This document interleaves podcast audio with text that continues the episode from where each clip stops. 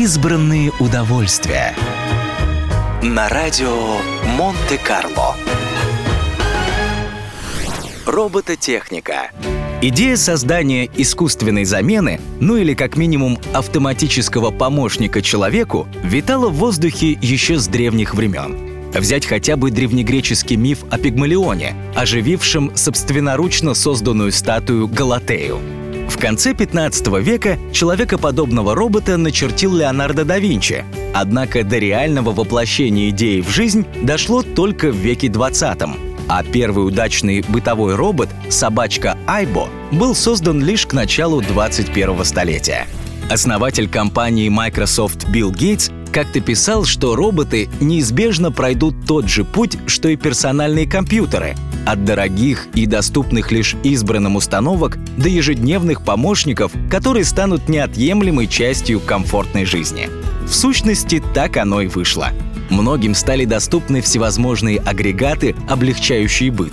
От стиральных машин до роботов-пылесосов. И с каждым днем круг задач, которые решают автоматические помощники, становится все шире. Одновременно появляются и все новые роботы, которые пока по карману только миллионерам. Да и представляют они собой скорее излишество, нежели нечто необходимое. Если раньше в богатых домах заводили роботов-официантов или водителей, то сейчас представители высших слоев общества не скупятся на андроидов, способных поддержать интеллектуальную беседу на интересную его владельцу тему или, может быть, даже заменить собой спутника жизни. Так, в одних только Соединенных Штатах покупатели ежегодно тратят на подобных роботов около 700 миллионов долларов. А не так давно один из богатейших людей планеты, основатель компании Amazon Джефф Безос, выложил у себя в Твиттере фотографию с прогулки со своим псом-роботом Spot Mini.